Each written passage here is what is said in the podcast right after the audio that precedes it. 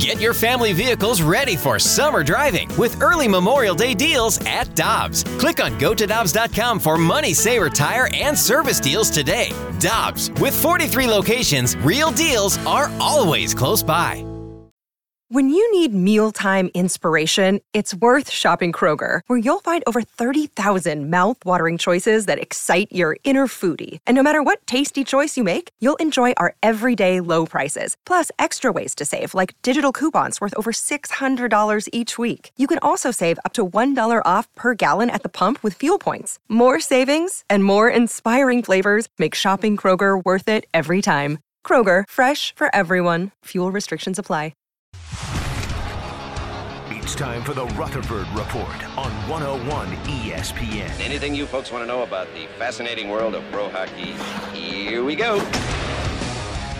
Welcome back. It's Balloon Party driven by Munganas, St. Louis Acura here on 101 ESPN. Timothy Michael McKernan, Action Jackson with you, and it is our pleasure to welcome to the program, ladies and gentlemen, the great Jeremy Rutherford. Good morning, JR. Morning, Tim. How you doing, buddy? I'm wonderful. What's the good word? Tell me the good word. The good word. I was listening to the show, and it's funny. I was on the treadmill, and you said, hey, we're going to ask Jeremy a question later. So what do? I text Jackson, and I say, hey, what's this question going to be? And like he always does, he prepares well in advance, way ahead of time, and he said, I have no idea. Ryder, if you could, cut that up for a promo. I gave a thumbs up. Oh, that's so outstanding. God, that makes me so happy. All right, here is the question. This is the big reveal, because nothing makes for better answers than not knowing the question. It's kind of like a beauty pageant. We get you up on stage, and then we give you a question. Here is the question for you. We're about to undergo another rebuild. The prior rebuild began when Bill Laurie was selling the team, ultimately to the Checketts group. It's fair to say that fans have more confidence in this rebuild being quicker. How much of that is due to ownership? You have gotten to know Tom Stillman quite well. How would you contrast Stillman with Bill Laurie, with Dave Checketts, and what makes Stillman and his group different? There you go.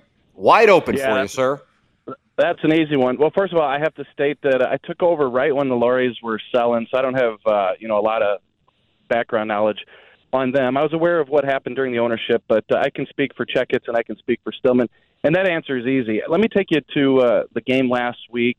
I walked into Tom Stillman's suite. I was scheduled to do an interview with him, and I opened the door, and I'm expecting to see 10 or 15 people glad-handing, people, big pockets, haven't seen each other in a while, they're having a drink, and I walk in, and the suite, Tim, is completely empty except for Tom Stillman. Tom Stillman, he's sitting front row, center, like elbows on his knees, leaning forward, watching the play back and forth, end to end. And I sat next to him, and he's oohing and on and come on and go, let's go. And so the answer to the question is this guy cares so much, and along with his group of investors. And we knew from the start that when they got involved, they said, hey, look, we're not the owners, we're the guardians.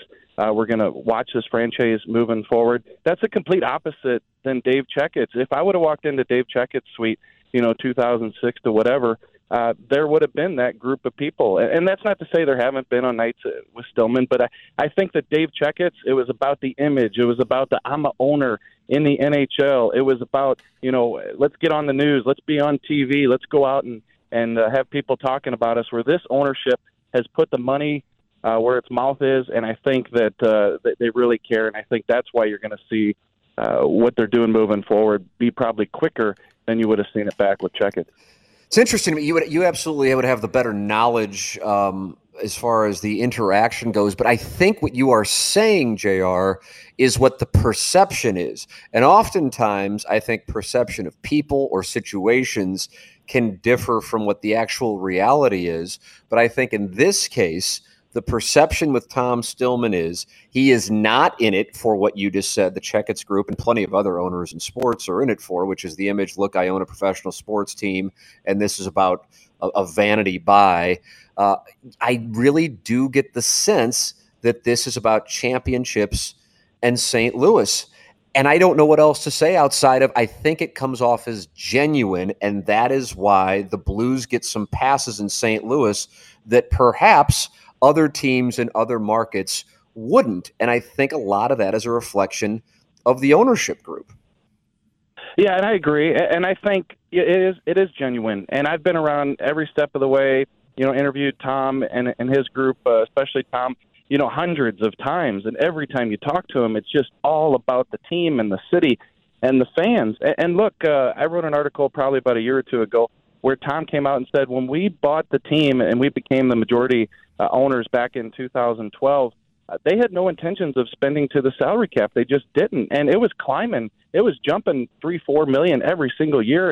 And Tom kept giving Doug Armstrong the green light, and it allowed this team to stay competitive. Doug gets a lot of credit, and rightly so, for keeping this team competitive, but it's what the ownership has done, spending to the salary cap. And that's all just the passion for trying to make this a good team. And without that, there wasn't a Stanley Cup in 2019. So there's going to be a lull at some point, but in terms of getting it turned around, you got a group here in this ownership group that'll really do whatever it can to make that happen sooner than later.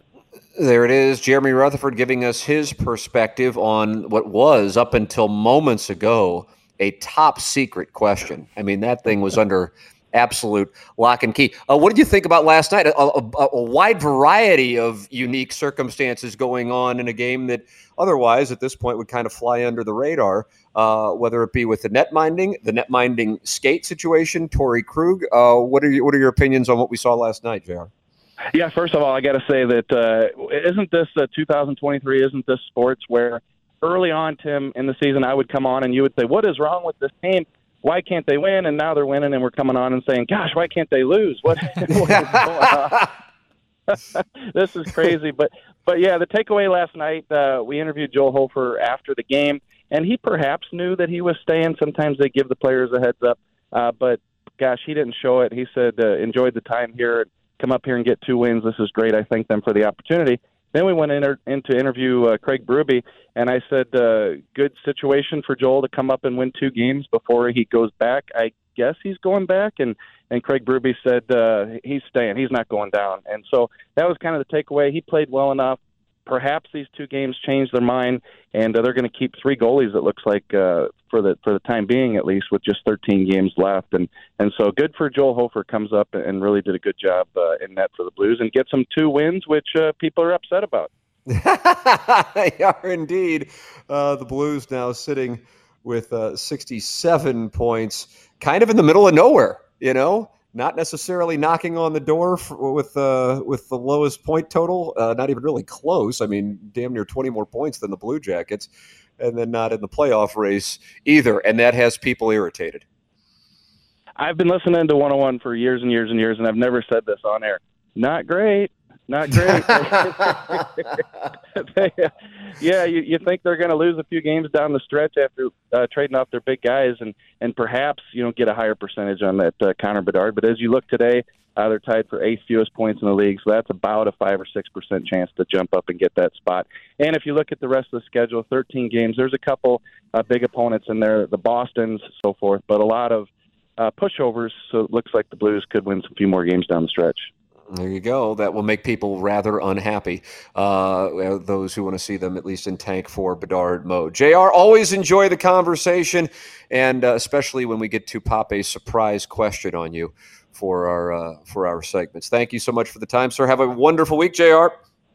Anytime, brother. Talk to you guys. Thanks, Jeremy. Take it easy. Jeremy Rutherford with us here as we wrap up Balloon Party, driven by Munganas, St. Louis Acura, and Alton Toyota. BK and Ferrario are coming up next. For Action Jackson, I'm Tim McKernan. This has been Balloon Party, driven by Munganas, St. Louis Acura, and Alton Toyota on 101 ESPN.